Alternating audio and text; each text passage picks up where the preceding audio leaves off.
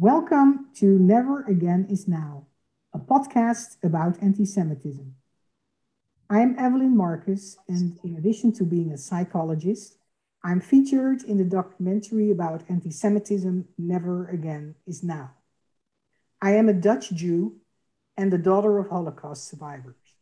In 2006, I immigrated to the United States because of the rising anti Semitism in Europe. I am Phyllis Zimbler Miller, the founder of the free nonfiction Holocaust theater project, ThinEdgeTheWedge.com. I grew up in a small town in the Midwest, and my grandparents immigrated from Russia and Latvia at the turn of the 20th century. On the other hand, my husband, US Army officer husband, and I found ourselves a young Jewish couple in Munich, Germany, stationed with the US Army only 25 years after the end of World War II. Hmm, I lost you. We have, oh, we have a, a tech problem. it, it's fine. Do you hear us? Yes. Okay. Sorry. It's okay. We have on our show today Nina Meyerhof. Nina uh, is from South Burlington, Vermont. Um, she's the co-founder of One Humanity Institute, um, and uh, also the founder and president she was for decades of uh, Children of the Earth. Um, both are institutes where people, uh, young people especially, learn and um, and become leaders into uh, spirituality that unifies all of us. Is that correct, Nina? That's very correct. Yes. Okay. Yeah. Thank you for coming on our show. Mm-hmm. Uh, it's an honor for us. Um, you also won, uh, won many awards, peace awards. Um, one even was the Mother Teresa Award, which is remarkable, I would say. Um, it's an honor to have you on. Um, could you please um, introduce yourself a little bit further to us? It'd be my pleasure. Uh, I, I, I was trying to think about how I could introduce myself. And what I think is, gosh, all this technology, I don't know what's going on. Do you hear it too? No. I, no. This is going on. Okay. There's nobody calling right. I am so sorry, but in a way, it's natural. So I, I, am the daughter of two parents that left Germany in 1938 and uh, escaped to Czechoslovakia and from Czechoslovakia to Holland and to the United States. And I was always impressed by the fact that they always began to think about humanity in a greater form, that they could go towards hate or they could go towards love and appreciation. And of course, you know, they struggled here in the beginning. They didn't relate much of the story of their past, though I found out my mother always told me that my grandmother was gassed in Auschwitz the day I was born. So that was like a, a heavy responsibility, but they never talked about the details, as many uh, children of survivors will tell you. But on the other hand, uh, it was the inspiration for my life as I understood, because I spent 35 years, 40 years going around the world working on peace, being concerned that we understand that we're interrelated, that we're the same as human beings that we have blood we have hearts we have skin etc and it's only the externals that are different yes? And we close ourselves in uh, culture and gender and country and ethnicity and religion but basically we are all human beings on this earth and want the same things for ourselves and the people we care about. So as I was doing this work, and, and I've been in over 100 countries doing the work, I ended up in Auschwitz. And this is after my parents had died. And I, I didn't know why I was there. Uh, but I spent a number of days there and was so shook up. Now, you have to know I've been in situations where there's been war zones, there's been children starving. I've seen a lot, but somehow that went to my very core. And in that time, I began to realize that I was meant to do all of this work and return to the point of essence, of origin, to really examine my lineage and my history. And though my parents really weren't there to offer it to me, nor did they want to, I needed to do this for my own identity and realize that all the skills that I'd learned over the 30 some odd years I could apply to this situation.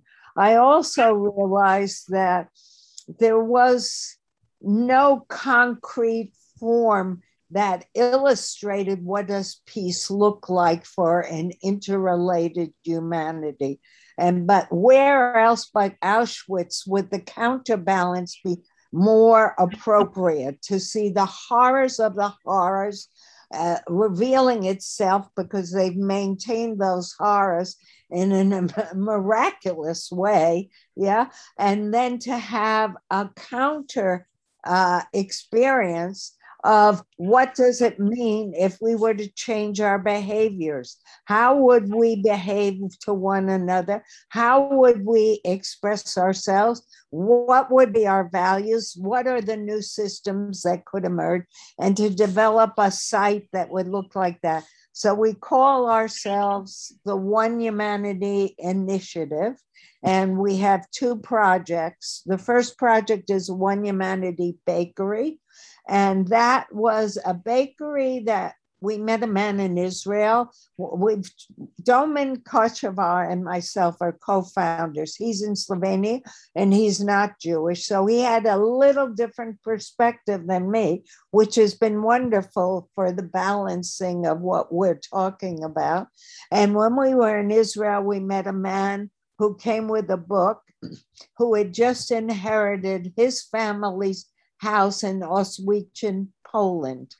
And he said to us, This is the past, showing us the book. And he said, This is the present, meeting you. But I hear that you want to build a better future. So I am offering you this building in the memory of my family and all their dreams. And he bequeathed us with the use of the bakery. And so we have that bakery. And then we received uh, a loan donation for another building. And we're putting the two buildings together by a bridge of hope.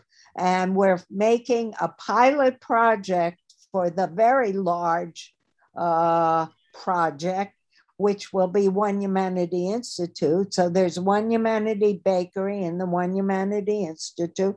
And at the bakery, we will do uh, the new environmentally green technologies. We will invite the youth from the community, experts from around the world. And I don't know if you're aware, but there are over 2 million visitors to Auschwitz annually. And these are people that are not particularly Jewish, but are visiting because they're on a UNESCO uh, visit to visit all the sites. They get on the buses, they come, they go, and it's over. Yeah. And what I saw, at least for myself, is one's whole perception gets shattered. And being an educator, I know that's the best time to reach an individual. And so the idea is to invite individuals that have visited Auschwitz to come to this other site, the bakery, where they will be exposed to the concepts of we belong to one humanity. And unless we deal with this issue, uh, and which is happening environmentally now and through COVID, that we are definitely interrelated, interdependent, and we must begin to see ourselves as globally connected. Nina, that was beautifully said. And I want to, as a bridge, talk about for a minute. I don't know if you know that Evelyn is featured in a documentary, Never Again Is Now. And it's about the rise of anti Semitism in Europe. And we started this podcast because uh, recently, because Evelyn and I are very concerned about the rise of anti Semitism and how individual people do not know how to speak up. I don't mean flag raising and I don't mean, uh, you know, marching. And I, I know everyone was going to ask this question, but I am doing it. How do you think your institute can help people know what to say, not when they're visiting Auschwitz, but sitting here in Los Angeles or Vermont, if someone says something like, you know, my decorator thinks I'm Jewish, the decorator thinks I can spend as much money as all those Jews who have money. How do we answer those questions if we have a one humanity mindset? Oh, everyone wants to add something to what I just or, said? Or or someone or a friend of mine who said that Israel is starting, that it's un, unbelievable that Israel is committing genocide um, to the Palestinians, for instance. What, what, could you somehow, um, does any of your work relate to that kind of situation? Yeah, well, I don't go so concrete. I would say at this point, I look at I, I, developed a model called uh, conflict transformation because what it says, we are the same at the pinnacle of life, and then we evolve down, you know, and uh, oh, yeah, yeah. and we we uh, evolve into these forms on planet Earth that create our differences, and we have to begin to see that we are unified. I mean, and therefore, you know, our behaviors must change, our individual behavior. So when I hear about the Palestinians and the Israelis, I always, I worked in the Palestinian area, I worked in Ramallah with young people, uh, and it was a very interesting experience. I lived in Israel for over a year and a half or so. Uh, but what, what I want to say is that there's so much more to understanding the issues. There's not a right and a wrong. The question is, how do we bring them together? How do we understand that we must go beyond these perceptions of differences? Because if I spend time in Ramallah, I know they're telling mistruths in their uh, material. I got to see it myself. But on the other hand, these are young people and they have dreams just like every young person in the world. They mm-hmm. want to, you know, follow their dreams and become who they are. And so that's what I advocate for. You know, it's never to tell them the negative, it's to more impose the positive and help them learn to step forward in that understanding. And I truly believe that the more empowered one feels individually, and the more that has a sense of purpose, the more one is accepting of others. It just comes together like that, much better, you know. Does that help you? And in terms of anti Semitism, because I, I've thought about it, you know, it's it's all pervasive. I feel like the, the Jews are the scapegoats that when you start to rub there, you're going to rub everywhere. It's like a beginning, it's a seed, it's a calling. We're a, a minor group in terms of number, but a major grouping in terms of impact in the world as a as community yes as being jewish and so there is all this question how do so few people have so much outreach you know even the dalai lama he wanted to meet with the rabbis to understand how did you do that? How did you keep the people together even though they were dispersed everywhere? Well, that that is a common identity with the Jewish people, I would say in general. And you know, the comment about never again is, but there were never lessons learned. And the only way we're going to have never again, if we learn the lessons that we should have learned by having the horrors of the Second World War and then beginning to develop new lessons. And I think now, with all these crises, there's something else emerging that the young people are beginning to think of what do they want to see this world look like? And they're willing to put effort and energy into it. And that's very important. And the way the world will change is through them for sure.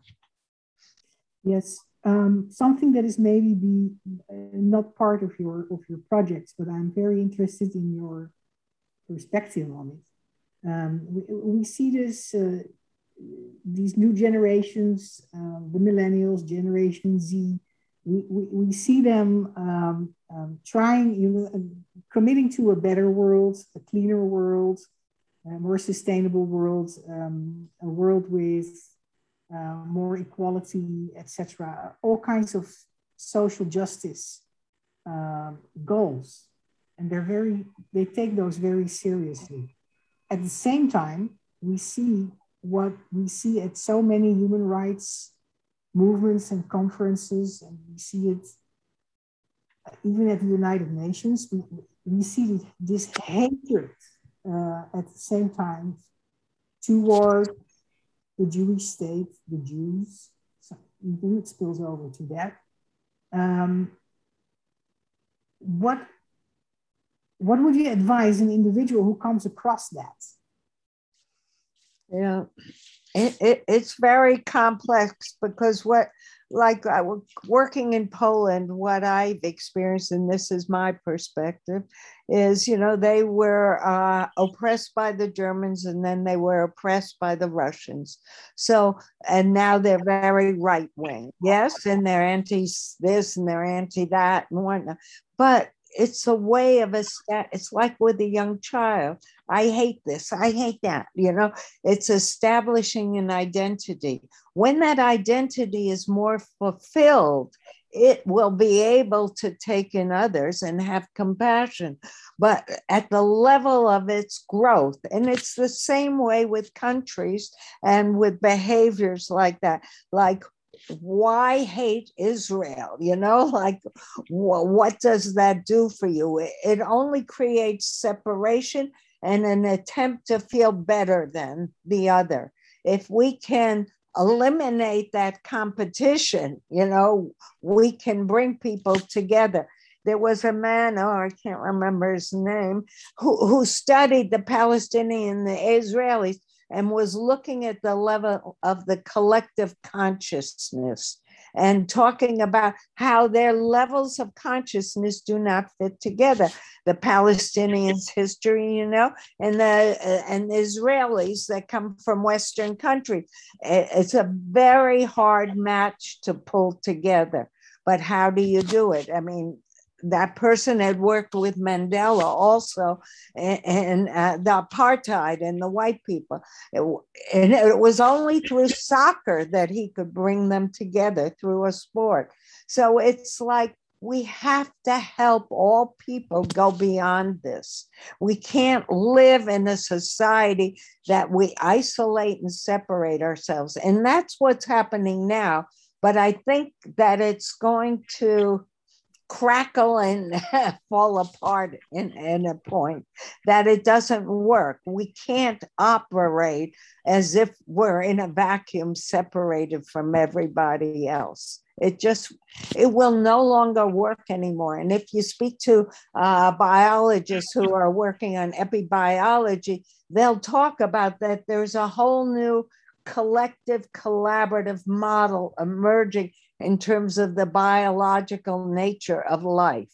And so that's very important that, you know, there's been history of changings of the guard, of the evolution of humanity. And this is a time where it's occurring. And, and I think it makes a lot of sense to look at anti Semitism and why is that there, you know, because it really doesn't serve us a purpose at all. And the idea that we have to fight it to get through it, you know, I'm not so sure that's the answer. But what is the answer? How how to get beyond it? How to bring the people into the circle, like the the, uh, the black uh, movement now, the, uh, and all of these movements. Everybody trying to establish themselves here I am, I am this, I am that. But, you know, in the end, we're all one. That, and that's how I feel, you know. And that, I was thinking, you know, in terms of anti Semitism and what I experienced in my life, you know, it, it's always subtle, especially here in America. Yeah. But I, I remember meeting uh, Malcolm X in college and try, you know, because he was very anti Semitic, yeah, and trying to get him to understand hey, we've gone through the same oppression as you have. You know, please, you know, look at us as brothers and sisters, not as an opposition. Or when my mother was living in Switzerland and she stayed at a, a, a old age home, an independent living, assisted living home, and she found a swastika on her door.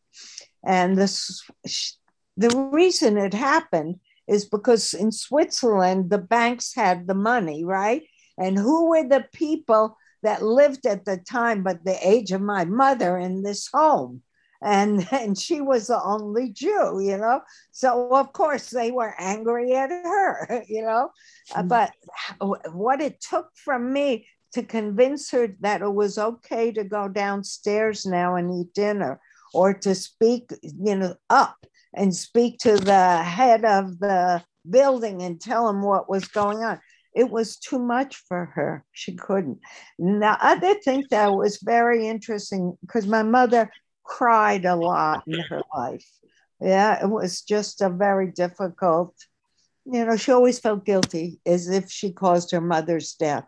They tried to get her out and they couldn't, et cetera, et cetera, and that her mother died on my birth. It's, you know, it was very hard. So she, she uh, had collected letters of her mother's and she had them in a box and we always called it pandora's box yeah and we couldn't open it and only after she died could we open it and we had them translated and put into the archives at ETH, and I think they shared it with the Holocaust Museum because it's amazing to see a story of a human being slowly being denied the rights and being dehumanized. Yeah.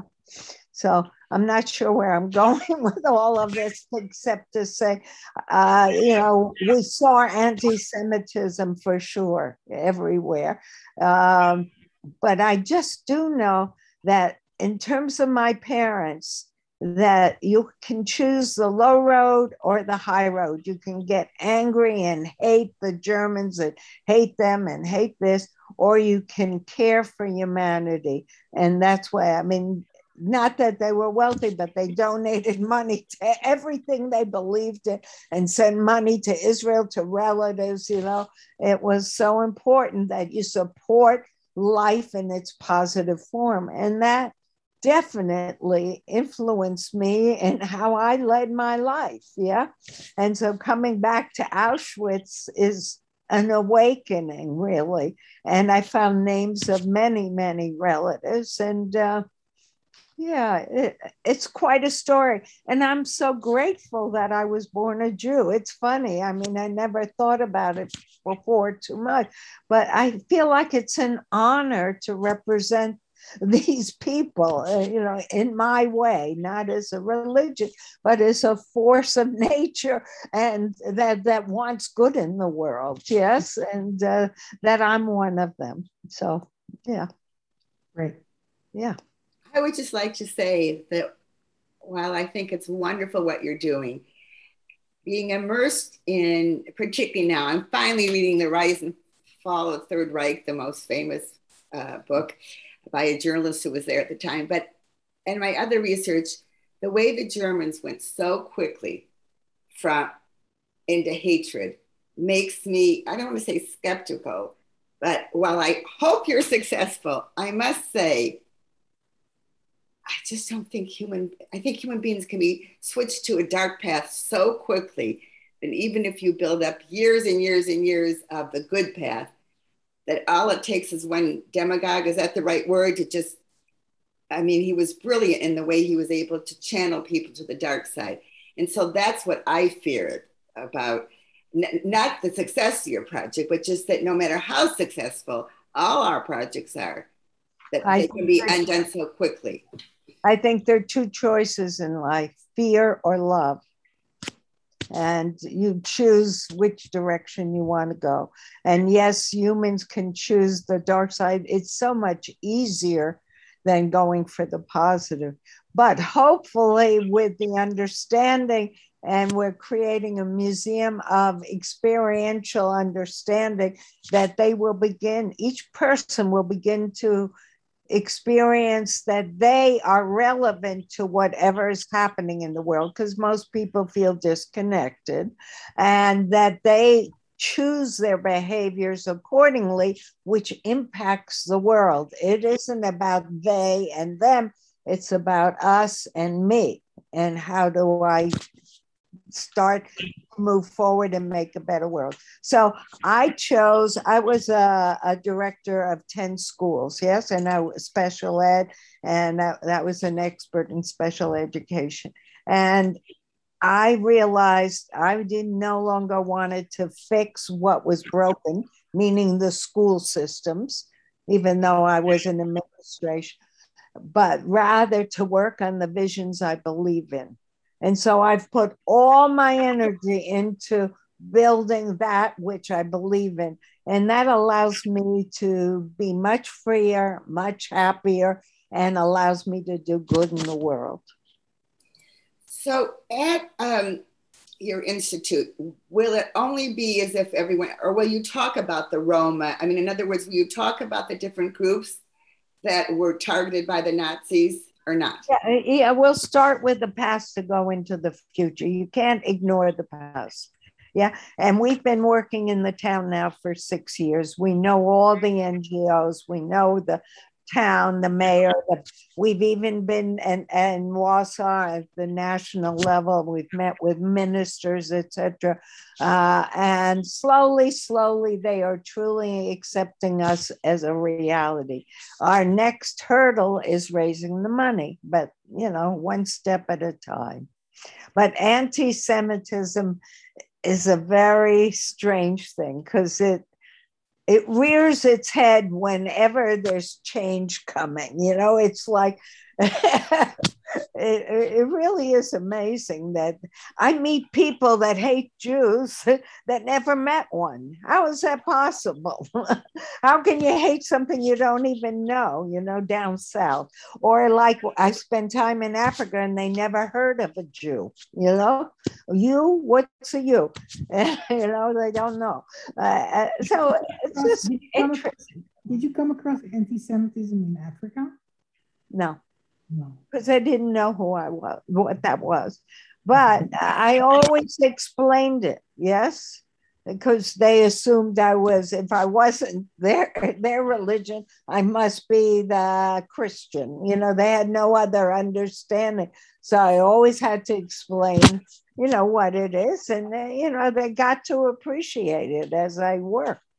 Yeah.